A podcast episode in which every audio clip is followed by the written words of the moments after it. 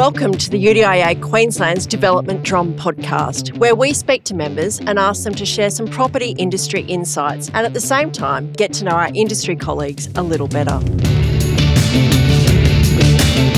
Hi, my name is Kirsty Chessher-Brown and I'm the C E O of U D I A Queensland. And my guest on Development Drum today is Dan Gibson, Regional General Manager, S E Q at R P S. As Regional General Manager for RPS's Place and Environment Division in South East Queensland, Dan leads a large team of planning, urban design, landscape architects, survey and geospatial experts. With decades of experience as an urban designer and a lifelong resident of S E Q, Dan has contributed to many of the region's most well-known urban development projects. From master plan communities to niche infill precincts and much more, Dan's approach to development is a refreshing blend of commercial and creative solutions.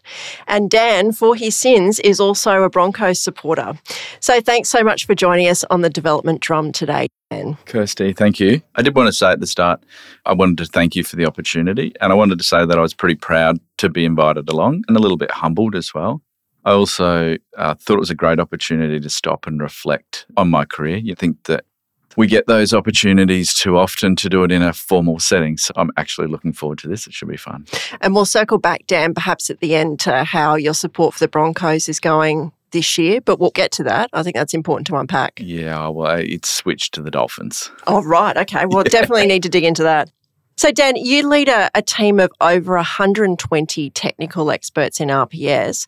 How on earth do you manage to stay connected to the team? It is a challenge. There are a lot of people, but I do make a really concerted effort every couple of days to be on the floor, in the office, talking to people. I work pretty hard. We're trying to make personal connections with people. So I trust them. I trust why they're in our business. They're all really talented.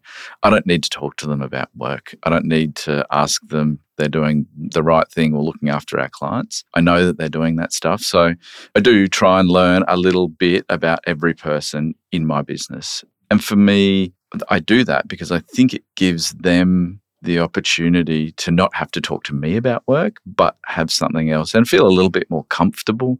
You know, we can have a chat. And then if they do have an issue or they want to ask me a question, it feels a little bit more natural. Doesn't feel forced. You don't get the anxious person. You kind of get just the real person. So I also don't have offices in our Uh, so everybody's on the floor. I'm with the guys. They can see me. Uh, every new starter that comes in, I point them in the direction of my seat and say, it's a really transparent business. I will answer just about any question you have. Come and see me. Let's have a coffee. We're here to help and we're here to, I suppose, make you part of our business and our family. You're not just an employee. Not just a number, a human as well. Yeah. I think that's what the businesses that I've been in have been about for I've been there for twenty-six years now, right? I arrived as employee number twenty-nine at an office in Toowong, and people made me feel welcome that way. And I think it's been one of the strengths of the P M M, Connex, and now R P S businesses and the people that work there. And Dan, how, how have you managed to navigate, particularly having that approach to team through COVID, you know, sort of the working from home balance, office balance? How's that panned out for you and, and where are you sitting now on that? As the COVID thing happened, as we were all learning about it and starting to understand what that might mean for our businesses, I was pretty afraid to send a whole bunch of people home in pretty unknown kind of circumstance, a lot of anxiety. You know, the market was visibly slowing and work was kind of coming off the boil. I was pretty anxious. I was pretty nervous about how we were going to go. Uh, but then I was kind of so proud a week in. It was quite amazing. The teams adapted really quickly. Our I T team, love them or hate them. I, I love them at the moment. It did a fantastic job. Yeah. We had also recently moved uh, maybe a year before to our office and had contemplated an agile desk arrangement. So we had about ninety-five percent of people on laptops. We had the connectivity yeah. at home. We were ready to roll. And then I think COVID, you know, has been amazing in terms of changing work environments, improving flexibility, building trust between people. you know, between employee, manager, corporate side of the business. And it took us from a place where people really wanted that flexibility. They were asking for it. Clients, some clients, you know, kind of accepted it, to a place now where it's, you know, just an assumed behavior. And I really do think that it has improved the productivity of our business, the work-life balance of our employees, yeah. even some of the quality of the work. I was most definitely afraid, but really comfortable a week in. A mad scramble at the start, but it, it's all worked out. Yeah, yeah, yeah, absolutely.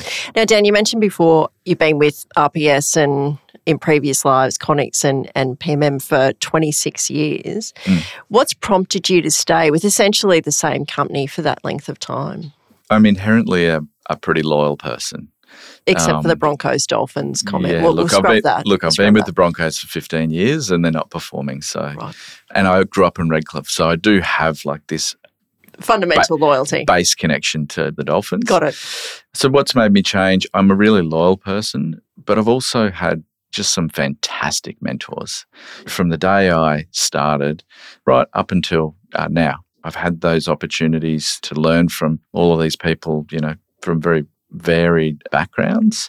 And I think my loyalty's paid off as well. So uh, whilst I've been in the same business or the same series of businesses for that period of time, I've had opportunities to do a big variety of things. And remember, that company was a very small privately yes. owned firm, and then it turned into a firm with a bigger partnership group. And then we merged it with another business and built it to six hundred fifty employees across thirteen offices. And then we sold it to a company listed on the London Stock Exchange. So it's incredible. The, mm. the variety of those business typologies has offered me all of these different insights as well. So sometimes I reflect and go, mm, probably should have moved around a little bit. But at the same time, I think, well, what experience have I really missed out on? And you've had those opportunities and been challenged at different points in your career, which has meant that been still something there for you, obviously. Yeah, I've had the opportunity, I suppose, to continue learning, right? Like I, you know, I'm always learning something new. Even this week, we're rolling out a new financial system. I'm learning a new financial system. We've been working with a group of change managers. I've not been through that process before. So another really interesting piece in that kind of yeah. journey or puzzle. Yeah. Now, the world of consulting is obviously highly competitive. We certainly see that firsthand from a U D I A Queensland perspective. In your words, what sets R P S apart? I did have a think about this question, and I think there are three answers. The first answer is the corporate answer, and it is a genuine corporate answer. So R P S has worked pretty hard over the last five years to build a fairly unique business model, I think. So we can now offer our clients our advisory service, so we can write you a business case or help you navigate that process. We can then, as that project gets off the ground, we can help you with an approval. So that's my business, so the place and environment business. And then at the end of that process, if the baton change is happening effectively, our P M guys can come in and help you build your project. Yeah. So I think that places us, you know, I think that's a fairly unique kind yes. of offering in the marketplace. So that's the corporate answer. My team answer, I think that we've got ourselves to a point now where we've got this very nice mix of highly experienced professionals who've been in our business or in the industry for a long time. And we've got this amazing mix of young professionals or emerging professionals. So uh, I do celebrations for my guys when they hit a milestone. I think I've done more than ten milestone celebrations this year of people with fifteen plus years experience. It's incredible. So it kind of talks to the yeah. tenure and the knowledge that's mm. kind of embedded in our business. And then I don't think that I've seen a better group of emerging professionals in terms of skill and quality and character than the ones that we've got in the Southeast Queensland team at the moment. It's a bit inspiring, actually. Right. Yeah. And then the third answer, and this is a bit of a line that we've carried for a long time, and I, and again, I think it's quite genuine. I think we're a bit different because we offer solutions to our clients that have some commercial nous to them. We've always prided ourselves on offering real solutions that you can go out and build that meet all of your feasibility or the metrics that you measure. And I think that sometimes that's a little bit different in consulting world as well. So really practical, pragmatic, bespoke approach for each project. Yeah, yeah, yeah. yeah. And we try and coach commercial acumen yeah. into our emerging group, and I think they absolutely get it. You talked, Dan, before about that emerging group and the leaders that are starting to come through mm. the organisation. given the challenges at the moment in terms of wages and a little bit of pinching going on between public and private sector, how do you retain those emerging professionals in the business? What hook do you offer them that R P S is the answer to their future? I think that answer is like multi-layered. So we just try and do the best that we possibly can in all of those areas.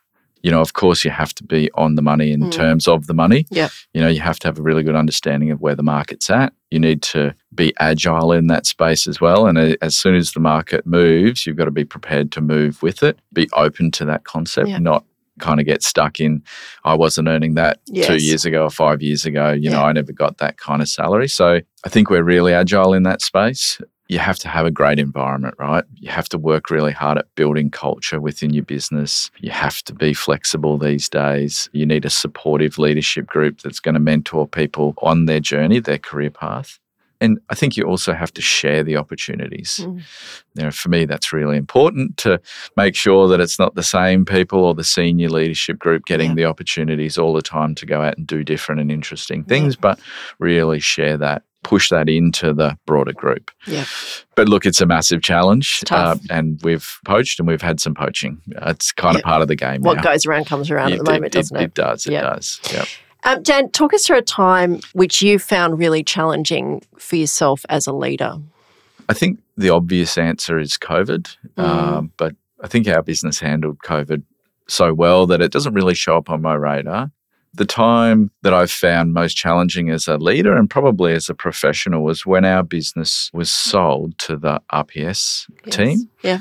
It was actually a really challenging time. You know, I'd been P M M and Connex for maybe ten or twelve years at this point in my career, a little bit longer, maybe fifteen years. And I'd worked for the last ten years really, really, really hard. I was really proud to be a partner in that business. I'm a pretty competitive person by nature. I wanted to be the best. I wanted it. us to be the best that we possibly could be. And I was super invested in it. It was almost my primary purpose yeah. in life. Yeah. And so then, and look, the R P S buyout was an amazing opportunity mm. for all of us. Mm. Kind of meant that we could take a couple of steps ahead in life in some aspects. But at the same time, I went from being on management groups and in the senior leadership team and, and understanding and knowing all of the, the detail, the finer detail about financial performance and strategy and those types of things to being a person, you know, an employee. Yes. You know, I'm back yes. on the, I'm back on the floor at this stage. And it really did take me a couple of years to kind of adapt to that. Mm. I felt, and on reflection in the years after it, you know, I felt like almost my purpose had been taken away.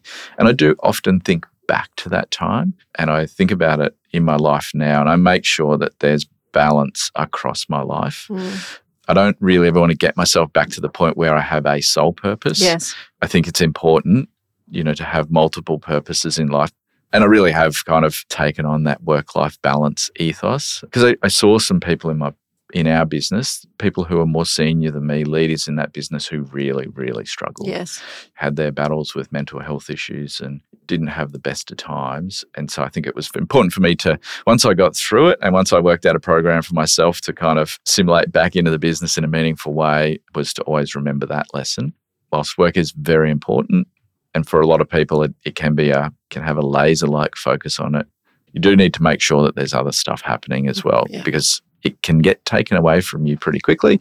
You just want to be prepared. You know, you don't want to fall into those big troughs that those kind of events can bring on. Yeah. Mm. I can catch you very much from the blind side, can't they? So how did you sort of acknowledge at that phase that that was how you were feeling and that was probably a weakness that you needed to work on? When did that come in terms of, of that particular process with R P S? Uh, it probably took me twelve months to really come to terms with it. I don't think I recognised it in the moment. You know, I don't think I recognised what was actually happening to me and why. I was still pretty young as well. So, you know, you're not big on self-reflection. No. Maybe at that point in your life, maybe you don't realise how hard you're hanging on or yeah. how much you actually are invested in it or what you've put aside to make that one thing happen. Yeah, probably took me twelve months to get to the point where I had worked it out and had started to add things back into my life to yeah. kind of get the balance. Yeah. And I'd kind of come to terms with the fact that I, even though I wasn't one of those partners or one of those directors anymore, I was still a meaningful yes. contributor to the business yeah. and the business acknowledged that in me and and I kind of moved on. Yeah. So talking about finding that balance, and if it's anything like me, it's an iterative process as well. You know, the balance at times is difficult to maintain and can sort of get out of sync at times. What do you do to recharge and relax? I've got lots of different interests. So I really enjoy my fitness. I exercise six times a week for my sins, but that is one of my non-negotiables. Yep. I really won't miss out on like exercising in the morning yep. many times in a row. And I make sure that my diary is kind of set up to facilitate that. Yeah, the other things that I'm into, you know, on the weekend, I love architecture, contemporary architecture. You know, I think Brisbane's producing some pretty amazing young architects and designers. Yeah, great. So I consume a lot of that from kind of social media streams. Yep. I like cooking. I like eating out. Pretty much exercise, so I can eat what I want. But I good strategy. Am, yeah, but I'm really into cars. Anyone who knows me will tell you that I'm into cars. I have been okay. for a, a long, long time. Yeah, it's also one of my other strategies in terms of that life balance. Right, is having. I've always got a project at home. Yes, always. Yep. And for me, that gives me a different purpose than work. Yeah, I can go home. Work's been busy. You're probably still talking on the phone on the way home, maybe when you get home. But for me then, there's this little transition period usually where I cook dinner, which lets yeah. me kind of disconnect. Yeah. And then I really like to research the stuff that I'm kind of into at the moment, you know, buying parts, looking at other people's work. Yeah, great. All of those kind of things. So anything with wheels and a motor right. is kind of my jam. Excellent. Mm. I have had the pleasure of working alongside you at times for a very brief moment in terms of project teams, particularly early on in my career and time at U D I A. And one of the things that I've always appreciated about you, Dan, particularly from afar, is your ability to develop and maintain really strong and productive relationships with clients through that process. Are there any tips that you can give our audience on how to identify, form, and also maintain really productive and genuine business relationships? Yeah, and this is a part of my job that I love. We were talking about it before you arrived. So my hot tips for, you know, kind of building your network are really about both identifying and creating genuine mm. and authentic connections. Yep. And I think a lot of speakers talk about this kind of stuff. But for me, it started when I was really young. I started in this business when I was twenty-one, the four directors, and I tell this story a fair bit, so apologies to my team if you've heard it. The four directors were forty and fifty years old, maybe. They were never going to want to talk to me about work, right? I was the long-haired kid who just showed up driving a Ford Escort. Like, you know, they knew everything about this industry. So I took a different strategy and I still to this day remember it. So there were four of them and I spoke to them about four different topics right. and it was just what they did on the weekend. So yeah.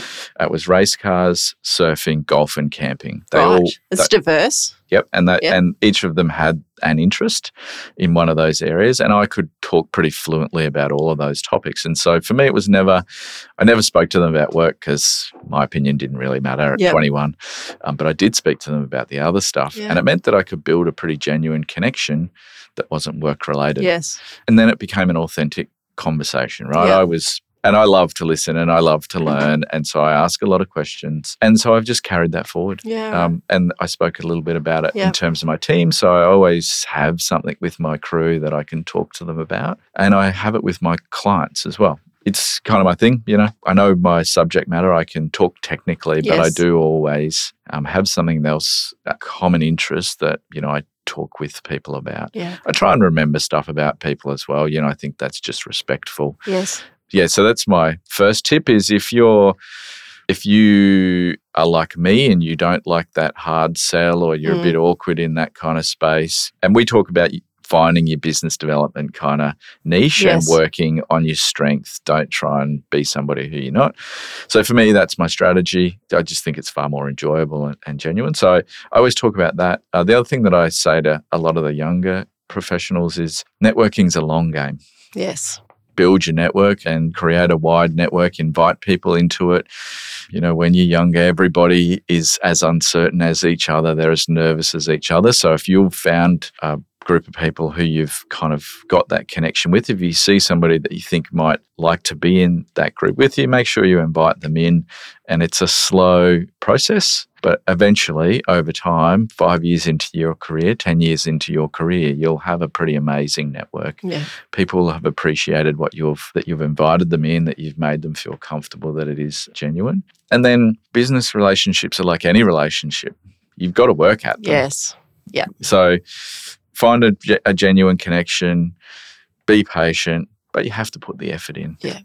And we're all busy. Uh, we've all got deadlines. We've all got a boss who's telling us that we need to do something, or a client who's yelling at us on the phone about, you know, a deadline that they've got. But it is on you to make time to go out and continue to work on that network. Yeah. You know, put the effort in. And how important in terms of that initial stage, but then also the maintenance stage of those business relationships, how important is reputation there? It's everything, absolutely everything. And there is this fine line, right? Like as you build those kind of relationship, you become f- almost friends. Yes. You do need to be professional. And when when it's work and when you're working on a project, turn on the kind of professional Dan, and then we're out and we're having a good time, then you can be a little bit more casual. But reputation is everything. Pretty cool. Yeah. Uh, just because you're mates with somebody or you've got a good relationship doesn't mean you can be slack. You, you can't ever deliver a crappy product. You need to be on time. You need to do what you're going to say. Yeah. I think that's the other key as well, right? For me, that demonstrates respect. We've got a really good relationship, Kirst. I know I could probably be a bit slack with you, but I'm not going to. Thanks, Dan. I, I, I, I don't want to take advantage of, yeah. of that relationship. I still need to be absolutely one hundred percent professional. Yeah. And I always say Brisbane is a small place. Queensland is a small place. Australia is a small place. And Brisbane property is even smaller. Absolutely. Right? It is like one degree of separation. Yep. Yeah. Yeah. Now, Dan, just a, a final question before we get back onto that dreadful decision about the Dolphins. Um, what piece of professional advice would you give to your twenty-year-old self? So thinking back to that long-haired boy, what would you tell him now? I think the obvious one is don't be so loyal, maybe move around, get a bit more variety in your bank of experience. I contemplated that over the weekend mm. after you sent me the questions, and I and I thought, mm, my loyalties actually served me pretty well. Yes. Um, I think I would go with ask more questions, like okay. ask even more questions. So I do ask a lot of questions of people. You know, I am genuinely inquisitive. I mm. like learning. It's stood me in really good stead. I used to invite very senior leaders out for lunch. I'd shout people lunch and, yeah. and try and learn as much as I possibly could. Yeah. But I think I probably should have done even more. Mm. Like I should have gone harder. Maybe I should have reached outside of my comfort zone or my immediate network yes. and demonstrated that desire to learn to a much broader sphere of people. I think ask more questions of more people.